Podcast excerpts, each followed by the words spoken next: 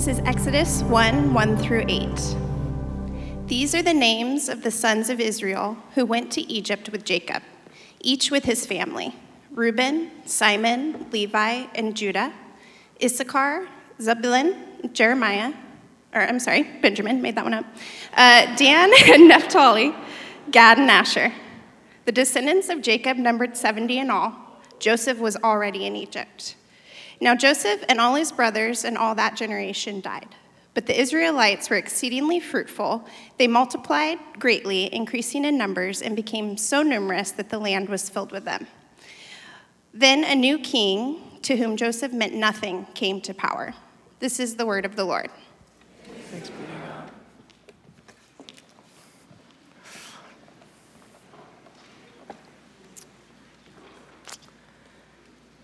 Alfred Hitchcock is widely considered one of the greatest filmmakers ever. Um, many people think of him not just as a great director, but as the original great director. His work was, of course, wildly popular in his time, but it's also become the subject of film schools around the world today. And one of the things that made Hitchcock famous or unique is that he made cameo appearances in every one of his films. It was usually a small character, just an extra in the background of a particular scene, or uh, a very minor role in, uh, in one of his scenes that didn't have any dialogue or something. And it was really easy for him to pull off because if you're the director, you can jump in front of the camera anytime you want as any character that you choose. Now, if you're God, the director of the grand drama of human history, you can pop into the story anytime you want, as anyone you want. Which should make us wonder why did God choose to enter the human story when and how he did? And why is it significant that Jesus was born during the reign of a tyrannical king who ordered an infant genocide against all Jewish boys? why does it matter that Jesus fled his birthplace and grew up in Egypt? And why did Jesus insist on being baptized and being baptized in the Jordan River of all places? Why did Jesus' ministry begin not with preaching or miracle working, but instead with 40 days of wilderness wandering and temptation? And why did Jesus ascend a mountain near the beginning of his ministry to deliver what we call the Sermon on the Mount, a manifesto on the ethics of his kingdom? And why did Jesus ascend a different mountain on the other side of his ministry, one where his clothes became gleaming white with a glow? And why did Jesus time his death for Passover weekend? And why did he make such a big deal of that last Passover meal? I mean, if you're the Hitchcock of human history, you can make a cameo as anyone you want, anytime you choose. If God's directing the story and planning for an appearance, why now and why like this? And the answer to every single one of the questions I've posed is Exodus.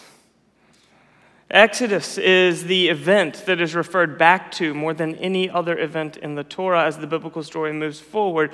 Prophets, poetry, gospels, and New Testament letters, all of it refers back to Exodus as a time when God showed us what he's like, when he revealed his character, when God told us his name.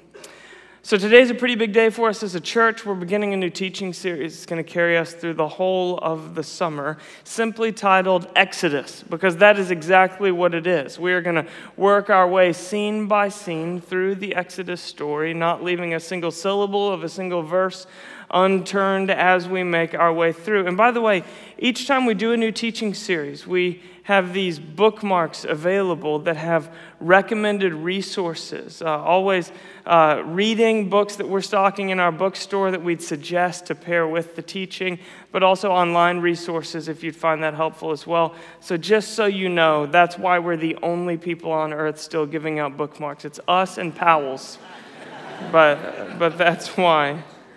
But I, I want to start our own Exodus journey today by asking the question that should be asked of any modern audience when looking back at an ancient epic Why should I care about the Exodus story at all? In short, Jesus. Because if you want to understand Jesus, you have to understand Exodus.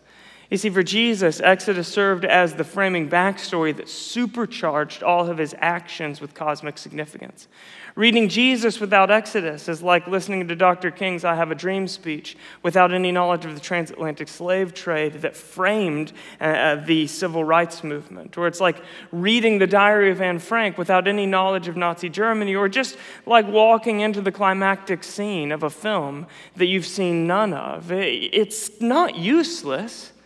I mean, you can still be moved by King's cadence or by Anne Frank's writing or even by a well shot scene but it's also not charged with all the meaning that the moment is meant to carry because you've isolated the event from the broader story. Exodus is that.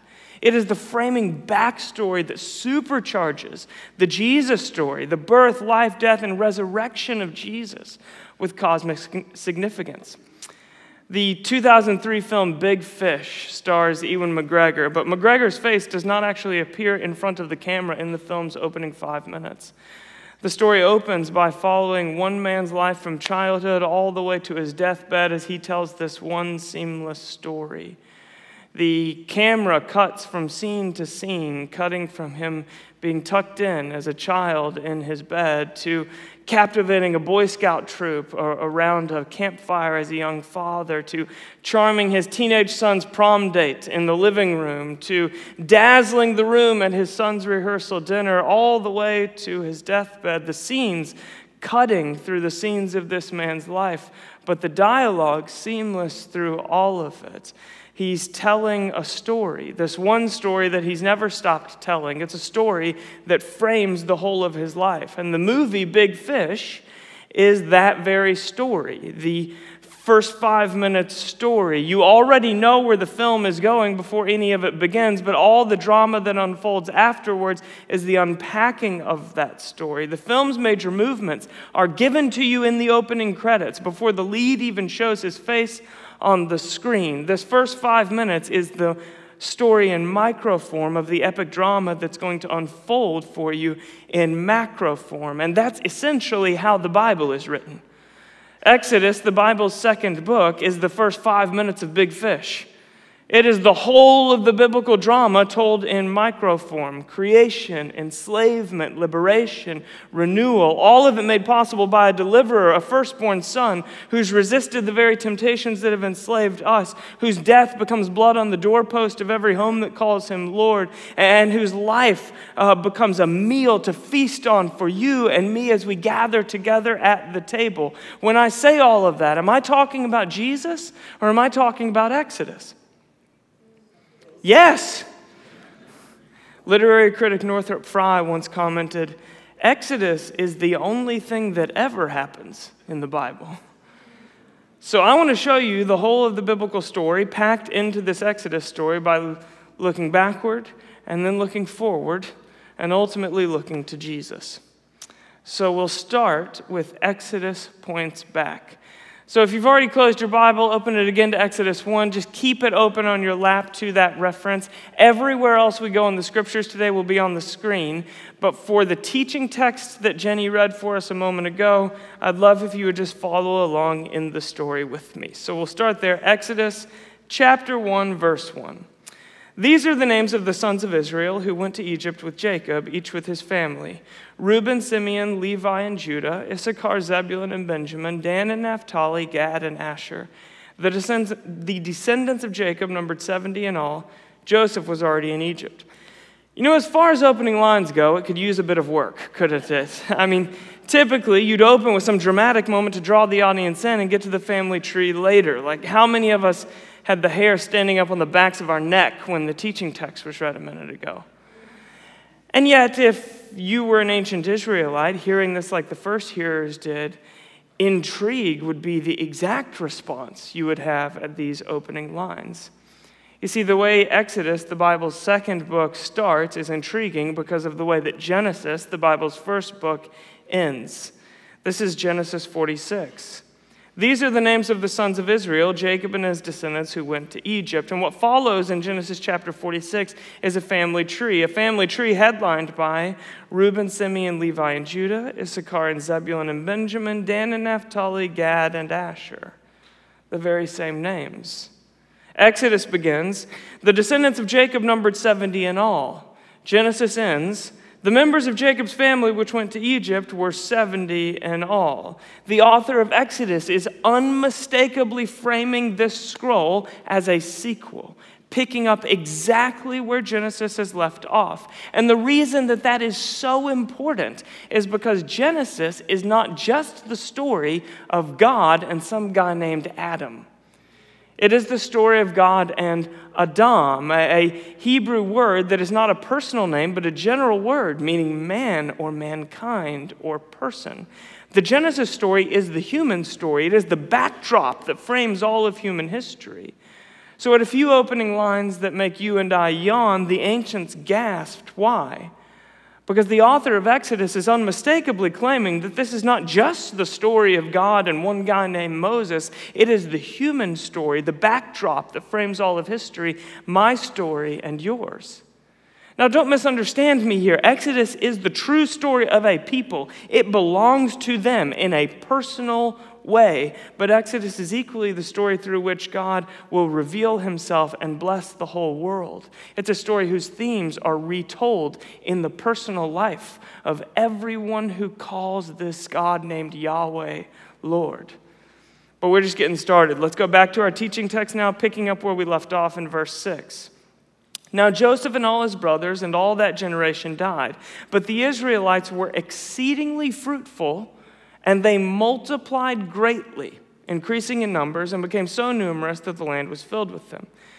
The first five verses of Exodus hyperlink us to the end of Genesis. The following two verses hyperlink us to the beginning of Genesis, all the way back to Eden. And it all happens in these two famous words fruitful and multiply. It's the original creation mandate given to man and woman, or Adam and Eve at first, given again as a blessing over Exodus. Genesis 1 So God created mankind in his own image. In the image of God, he created them. Male and female, he created them. God blessed them and said, Be fruitful and multiply. The biblical drama does not begin with a messed up world in need of fixing or an oppressed people in need of a deliverer. It begins with paradise, not brokenness, with peace, not oppression, all of it in a place called Eden. And the Exodus drama does not begin with a messed up world in need of fixing or an oppressed people in need of deliverer. It begins with paradise, not brokenness, with peace, not oppression, all of it in a place called Egypt. But then, like an uninterrupted or uh, an unwelcome intruder, verse 8 barges in. Then a new king to whom Joseph meant nothing came to power in Egypt.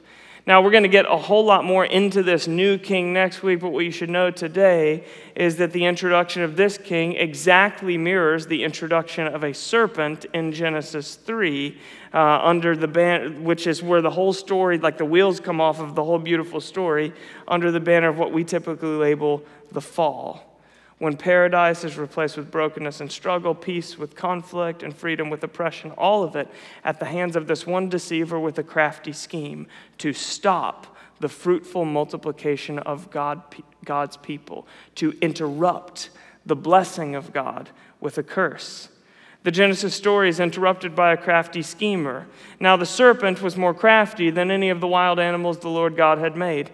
The Exodus story is interrupted by a crafty schemer. Then a new king, to whom Joseph meant nothing, came to power in Egypt. And if we read on from there, we'll quickly come to Look, he said to his people, the Israelites have become far too numerous for us. Come, we must deal shrewdly with them. A link back to the serpent or they will become far even more numerous and if war breaks out will join our enemies and will fight against us and leave the country. It's another deceiver with another crafty scheme a scheme to do what?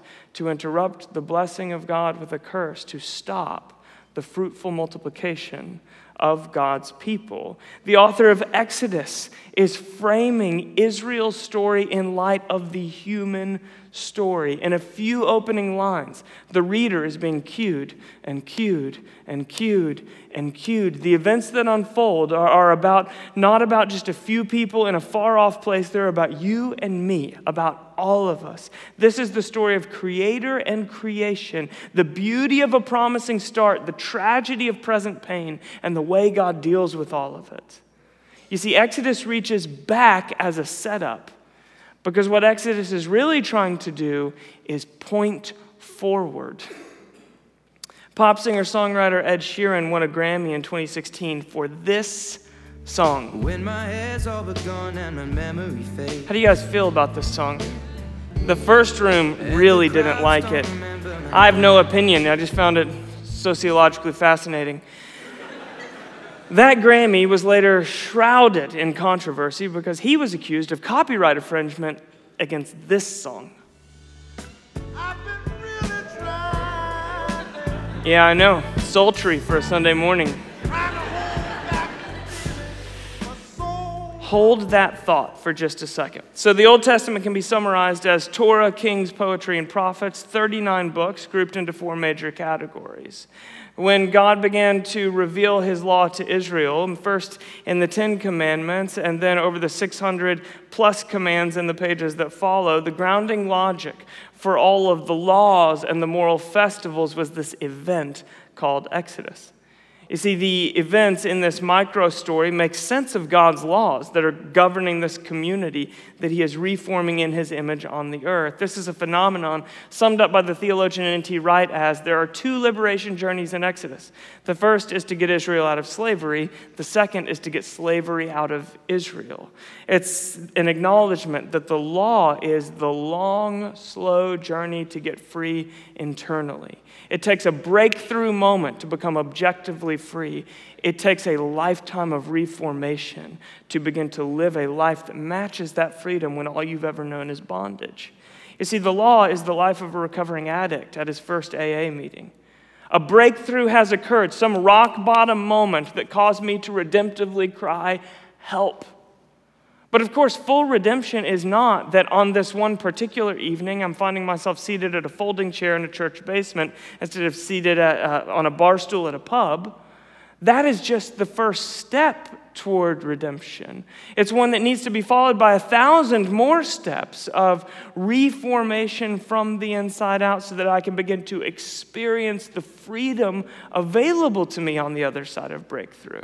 And that's the law it's freedom, it's the second liberation journey, the long walk to freedom that the breakthrough makes possible. But the Torah, the, the first major group of the Old Testament, it contains more than just law. First, it contains a covenant. God formed a covenant with a barren elderly couple, and the fruit of that covenant was going to be a child that would grow into a nation. Israel is that nation, a people born from covenant. And as the story unfolds, Exodus is continually referred back to as the event by which God confirmed the covenant. For example, Deuteronomy 6 Be careful that you do not forget the Lord who brought you out of Egypt, out of the land of slavery. Covenant was common language in the ancient world. It meant the most binding sort of promise. In our modern society, we've mostly replaced the language of covenant with the language of contract. You see, all of our big decisions, our most binding promises, they get sealed with a contract. If you take out a bank loan or purchase a home or receive a job offer, there's always a contract when that kind of commitment's involved, with one exception marriage. You know, while a bride and groom do sign a marriage contract, that contract is only made viable by vows. Vows must be said, a covenant must be spoken aloud and sealed for better or worse, for richer or poorer, in sickness and in health, until death do us part. Marriage is the one covenant that we have left in modern society. But of course, vows are just words. I mean, modern divorce rates make it plain to us that vows can be and often are broken. We're more than capable of making promises that we then fail to keep. And so a covenant is a promise that is sealed by vows, but it still must be confirmed by experience. 13 years ago, Kirsten and I stood in front of friends and family and we made promises to each other. We made vows. But how do I know that she meant it? By experience by her actions to me on all the days after the ceremony, by walking beside me when I'm at my best or at my worst, by living with me through times of plenty and scarcity, by caring for me when I'm sick, and by still being here some 4,745 days. But who's counting? after the vows were spoken. Exodus, says Deuteronomy, is the experience of God's covenant. It's the evidence that God meant the promises he made and will keep them.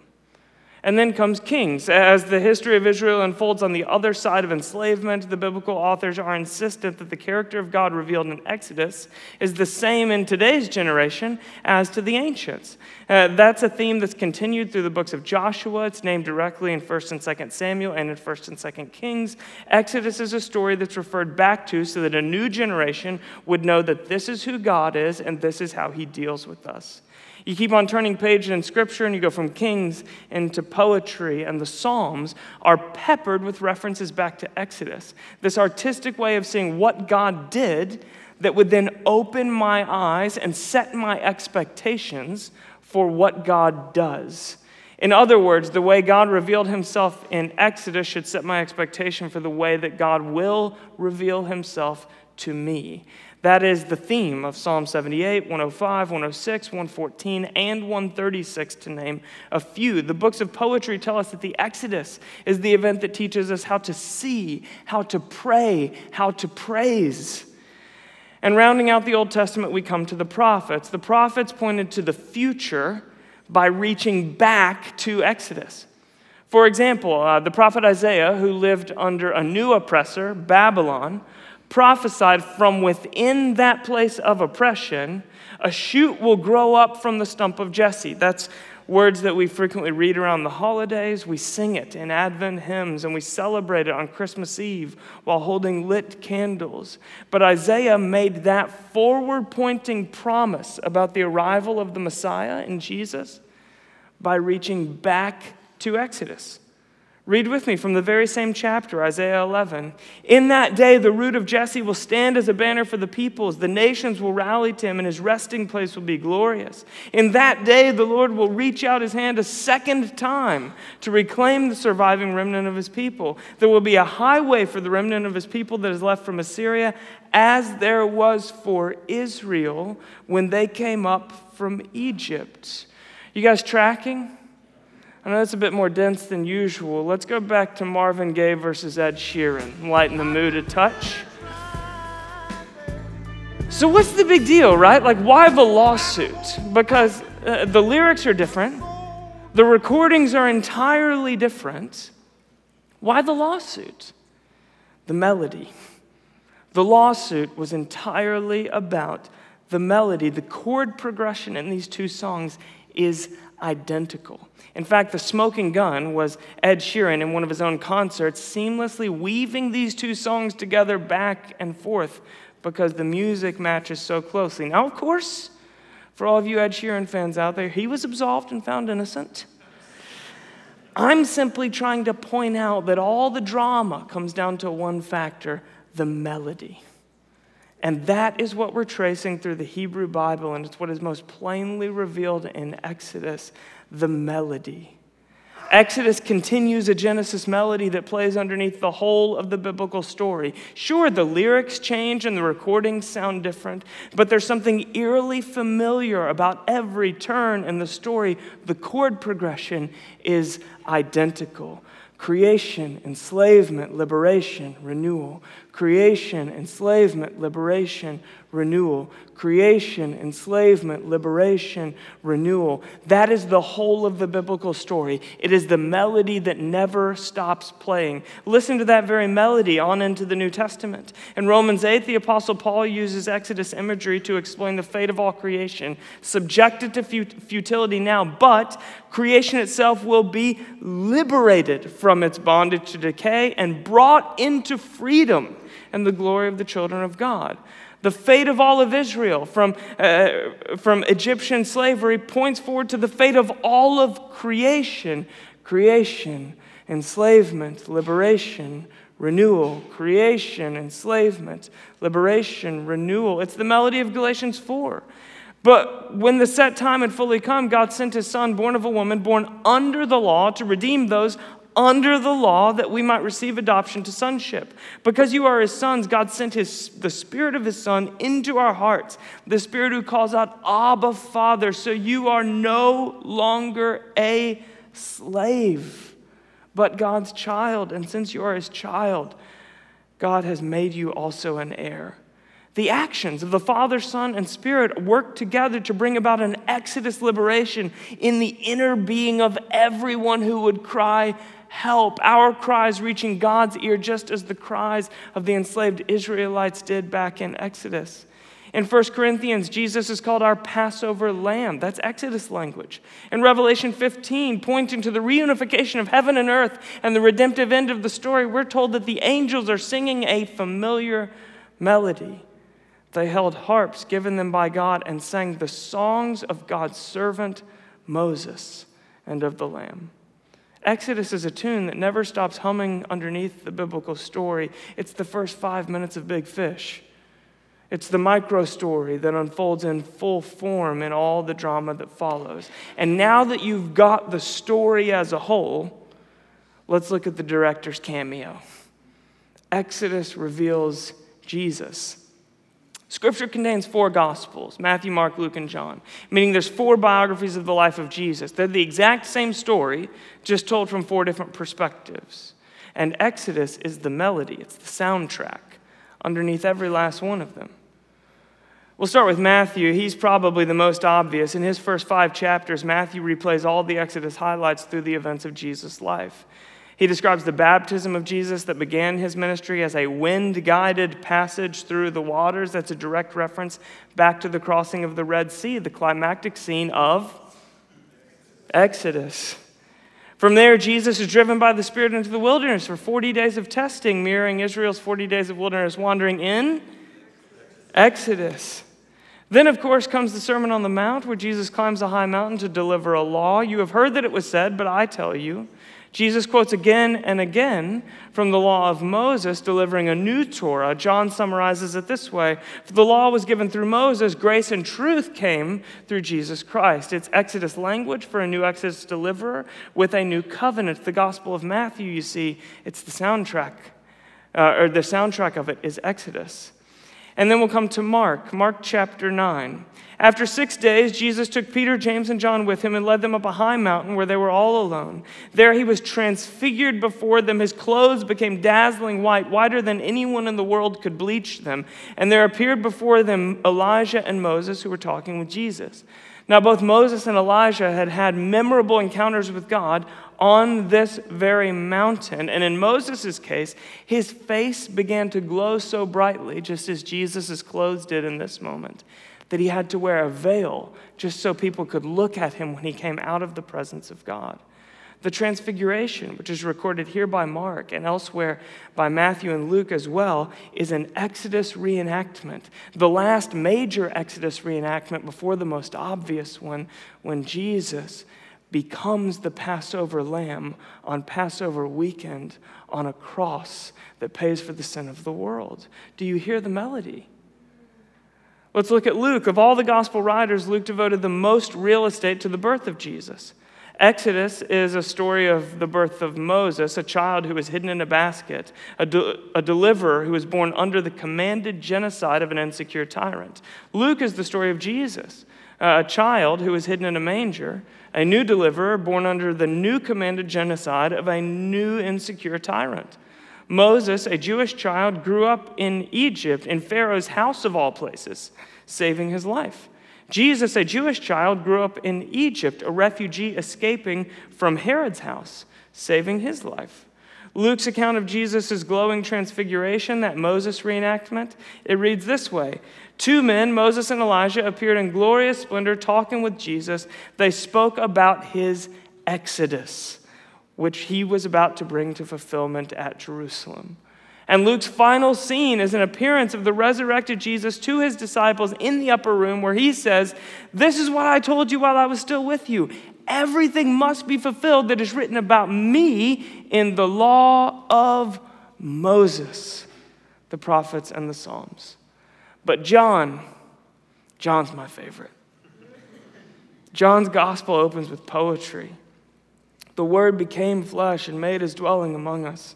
We've seen his glory, the glory of the one and only Son who came from the Father, full of grace and truth. It's poetry in my ears, but it was scandal to those who first heard it. You see, the Hebrew word for glory is kavod, and you'll find that all over the Old Testament. It was a one word summary for the weight, the greatness, the power of God. And there's a famous scene right at the heart of the Exodus story where Moses asks God to see his glory, his kavod. And God responds, You cannot see my face, for no one can see me and live. In context, he's saying, No one can see my kavod without dropping dead on the spot, but I will let you glimpse my back, Mo. That's all you can handle.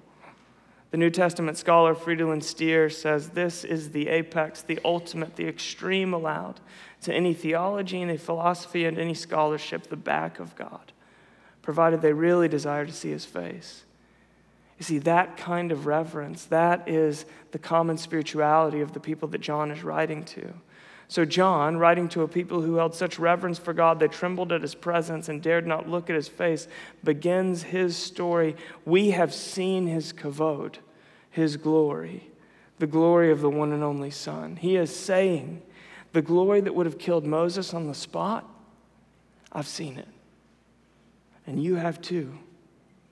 You see, that's the scandal of John's poetry. That face the face of Jesus, that common face with bags under his tired eyes and a crooked nose and beads of sweat on his forehead, that is the face that not even Moses could, could glimpse and stay standing on his own two feet. William Barclay, this is possibly the greatest verse in the New Testament, and certainly the sentence for which John wrote his gospel. Jesus is the kavod, the glory of Yahweh, disguised in human flesh. John's imagery for Christ's arrival was then borrowed by the Apostle Paul for Christ's promised second arrival. When Christ, who is your life, appears, then you will also appear with him in glory. Glory came disguised as one of us that we might become like him. He will come again, and he will take on the full glory that he disguised the first time, glowing in plain view. Exodus that is the melody of the life of God on earth. It's the melody of all the promises that are fulfilled in Jesus, and it's the melody of all the promises we still await the full fulfillment of in Jesus. So, just over a week ago, I was in the UK doing some teaching. And without going into detail, the last month has been the most trying medical month of my life. I have had a cluster of health problems that hit me all at the same time, ranging from severe to routine, resulting in a month full of illness, the most long suffering season of illness that I have known to this point. And in this month, as I was awaiting diagnosis and uncertainty and all that comes along with that, I prayed continually the prayer of David in Psalm 23 green pastures, still waters, or the valley of the shadow of death. I just want to feel your rod and your staff comforting me, Lord. Wherever I have to walk, if I just know you're walking with me, that will comfort me. I thought I was on the up and up when time for this travel rolled around, that it had been a long, dark valley, but I'm out of it now, and it's off to a fun trip. Unfortunately, I caught a nasty stomach bug on the flight over there, and I wasn't able to keep anything down for days. I awoke on Sunday morning, the first of three consecutive days of teaching there, and I sat in prayer, unable to stomach even a little bit of coffee. And I prayed, God, it's such a privilege to be here. I know that. And your rod and your staff have comforted me. Though this valley is one I never would have wanted to walk in, I have felt you with me a number of points on the journey. But your rescue, that's coming far too slow.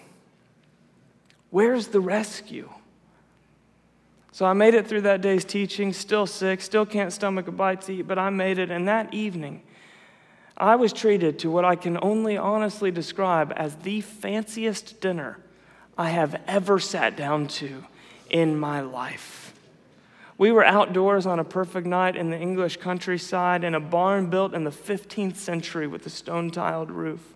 Our host had hired a private chef to surprise us with this beautiful dinner, and he was cooking Mediterranean, which is my favorite. I mean, it was homemade pitas and roasted lamb and couscous and salad and dips of every variety. I don't know why. I honestly can't explain this to you, but just nothing does it for me like mashed up chickpeas. Nothing ever has. I don't think anything ever will. It was hard to resist. I felt like I might be able to eat just a little bit. So, for the first time in days, I scoop a little bit of food onto this big fancy plate. And as I looked around at this gorgeous setting and at the company that was surrounding me and at the food on my plate, I could almost audibly hear the Spirit's gentle whisper You prepare a table for me in the presence of my enemies. You anoint my head with oil, my cup overflows. And I felt the Lord asking me this question Tyler, what kind of rescue comes in that prayer you've been praying? Psalm 23. Because there's other Psalms, there's other prayers of David where he says things like, Lord, pick me up out of the valley, lift me out of the slimy pit, but not Psalm 23. Psalm 23 rescue is not removal from the valley, it is blessing in the midst of the valley. It's your head anointed with oil and your cup overflowing, and a table set for you in the presence of your enemies. So there I am, looking around at the gorgeous setting, the company, the food on my plate. And it was like oil being poured on my head and my cup being filled until it was overflowing all over the table. And that table, somehow in my imagination, it was a table right there in the presence of my enemies, a feast in the midst of my trial. And I ate a few bites, just a few. And as I did, I had tears awkwardly welling up behind my eyes. because for everyone else, this was a surprisingly fancy dinner on an otherwise ordinary evening. But for me, it was a table in the presence of my enemies. Because suddenly the scene had been transformed by the sudden and startling awareness of the presence of the living God right there with me and it was holy ground. The really famous moment in the Exodus story, the inciting incident that leads to all the drama about plagues and parting seas and bread from the sky, it's this burning bush. Exodus chapter 3 Moses saw that though the bush was on fire, it did not burn up. Now, the English burn up is the Hebrew akal. Can you say that? Well done. Some of you better than others. I heard that from a few of you and Aaron appreciates that. Uh, a better translation of this verse, because this word means to eat, is not the, the, it was on fire and did not burn up, but Moses saw that though the bush was on fire, it was not eaten up.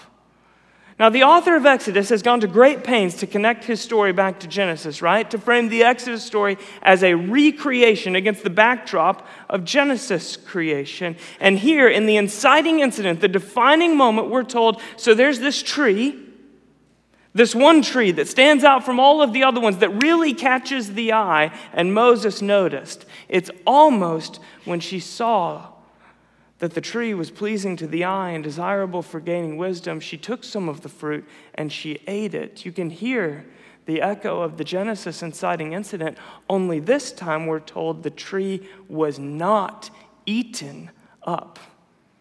So Moses approaches the burning bush, and there he encounters God. He hears God speaking to him, and he takes off his shoes because this ordinary place has become extraordinary by the sudden and startling awareness of the presence of the living God. Moses is slipping off his shoes in front of a burning bush.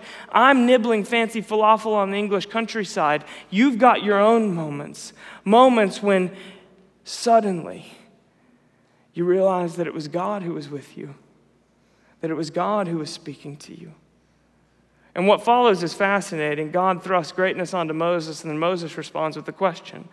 Suppose I go to the Israelites and say to them, The God of your fathers has sent me to you, and they ask me, What is his name? Then what shall I tell them? It's this really roundabout way of, of Moses asking God God's name.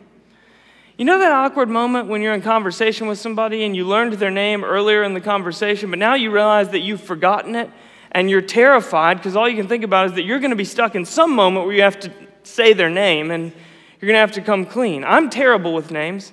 Peter, it's great to see you today, by the way. I'm terrible with names. So I find myself in this moment quite frequently. Uh, and I know by experience that there are two safe ways out when you get in that moment. Peter, it's great to see you, by the way. So glad you're here, man. Got one. Okay, so there's two safe ways out. One is you introduce someone else to the person whose name you've forgotten, and then pause. Like, oh, hey, by the way, do you know Sarah? This is Sarah. and you just hang back, and, and they fill the void by introducing themselves. That's the best way. Another way that can work is you just panic, find a way out of the conversation, go to Sarah privately and say, Hey, Sarah, I forgot this guy's name. Can you go meet him and then feed me the name later? Moses goes with some fumbling combination of the two strategies. He says, All right, let's just say, God, hypothetically, that I do go to rescue the people, and they ask who sent me, and I tell them it was you. But then they're like, Yeah, well, if it was him, then tell us his name. Now, God, in that scenario, what do you want me to tell them? Who are you kidding, Moses? You forgot his name. It's obvious. It's even more obvious if we read this story in Hebrew, because up until this moment in the Exodus story, the Hebrew title Elohim, which we translate Lord, is the only name used to identify God. Never once in Exodus, until the burning bush, is God called by the personal Yahweh, which is really interesting because, again, Exodus is framed to mirror Genesis, where God is called Yahweh again and again and again by Abraham, Isaac, and Jacob, and all those who know him personally. Now, Yahweh is conspicuously absent. The subtext for the Hebrew reader throughout Exodus's introduction is we don't know exactly when, but at some point along the way, Israel forgot God's name. Yahweh is a personal name for God. Elohim is a title. If you leave here and go see the doctor, you'll call the doctor doctor. But when she leaves work tonight and goes home, her husband won't call her doctor. He'll call her by her name. So, what's the difference? It's intimacy. The more intimacy there is in a relationship, the less formally and the more personally we interact with each other. The subtext underneath the Exodus story up to the burning bush is we don't know when, but at some point, Israel's relationship to God grew less personal to the point that they forgot his name. And that is so important because in the Hebrew imagination, a name is not just the collection of syllables by which a person is called. A name is the summary of a person's character, it is the smallest summary of the whole of their person. Israel forgot God's name, meaning they forgot what God is like. They forgot who God had already to that point revealed himself to be. Exodus is not really a story about Israel. It's not a story about Pharaoh. It's not even mainly a story about Moses. Exodus is a story about God. It's a story about forgetting God and who God is and what that means for me right now. And it's a story about rediscovering God's name, rediscovering his person and his character because he comes to show me himself again even in the darkest of valleys and circumstances I never would have walked into. If you read on from this famous burning bush moment, you will discover what Moses discovered God's name. He's a God who hears and a God who cares. I've indeed seen the misery of my people in Egypt. I've heard them crying out because of their slave drivers, and I am concerned about their suffering. Moses, or, I'm sorry, Exodus introduces us to a God who hears and cares, and Jesus were reintroduced to a God who, at the peak of his popularity, when the crowd around him had built into a mob and they were just about to rip branches out of trees and the shirts off their own backs to call him king, it was then that Jesus heard the voice of a single blind man named Bartimaeus calling him by name from the roadside, and he diverted his victory march to care for and heal one man calling his name. In Jesus, we're reintroduced to Yahweh, to the God who hears, and the God who cares. In Exodus, we discover a God who defends. The Lord will fight for you. You need only be still. That was Yahweh's simple message on the banks of the Red Sea. In Jesus, we're reintroduced to a God so righteous in anger at the oppression of his people that he flips tables in order to defend the bullied and speak up for the voiceless, the God who defends. In Exodus, we discover a God who provides, raining down bread from heaven for his people day after day. And Jesus, we're reintroduced to a God who provides, one who sets a buffet table in the wilderness with more than enough. In Exodus, we discover a God who forgives. and Jesus, we're reintroduced to a God who forgives, a God who picks up an adulterous woman who is caught in the midst of her shame, picks her up not to condemn her, but to redeem her, restore her, and forgive her. In Exodus, we discover a God who redeems. In Jesus, we're reintroduced to a God who goes into both the spiritual and family history of a blind man to repair the deepest kind of trauma that's taken root in his gut. The God who redeems, who redeems even the places in me that seem untouchable, unchangeable, and irredeemable. And not a single one of those people who met the God revealed in Jesus picked themselves up by their own bootstraps or cracked some spiritual code, all of them were encountered by God, by a sudden and startling awareness of the presence of the living God in their ordinary life. All of them were Moses slipping off his shoes in front of a burning bush, or me nibbling on fancy falafel in the English countryside. Exodus is not a story about a people who figure out a way to escape. It's a story about a God who rescues, about a God who will never stop coming to rescue. And so I want to close with the question if that's who God is, what does it mean for me? Like, take an inventory of your life the external circumstances of your life right now, and also the internal dynamics and the way that you're interacting with it all. The needs that you're carrying, the insults, accusations, attacks, condemnations that you're feeling, the lack that you are enduring, the guilt or shame that's rattling around your noisy mind, the past pain that is stubbornly sticking around and defining your present. If God really listens and God really cares, if He defends and provides and forgives and redeems, if that's who God is, then what does it mean for me? So there I am, nervously nibbling on a little falafel ball at a table out of Downton Abbey in the English countryside.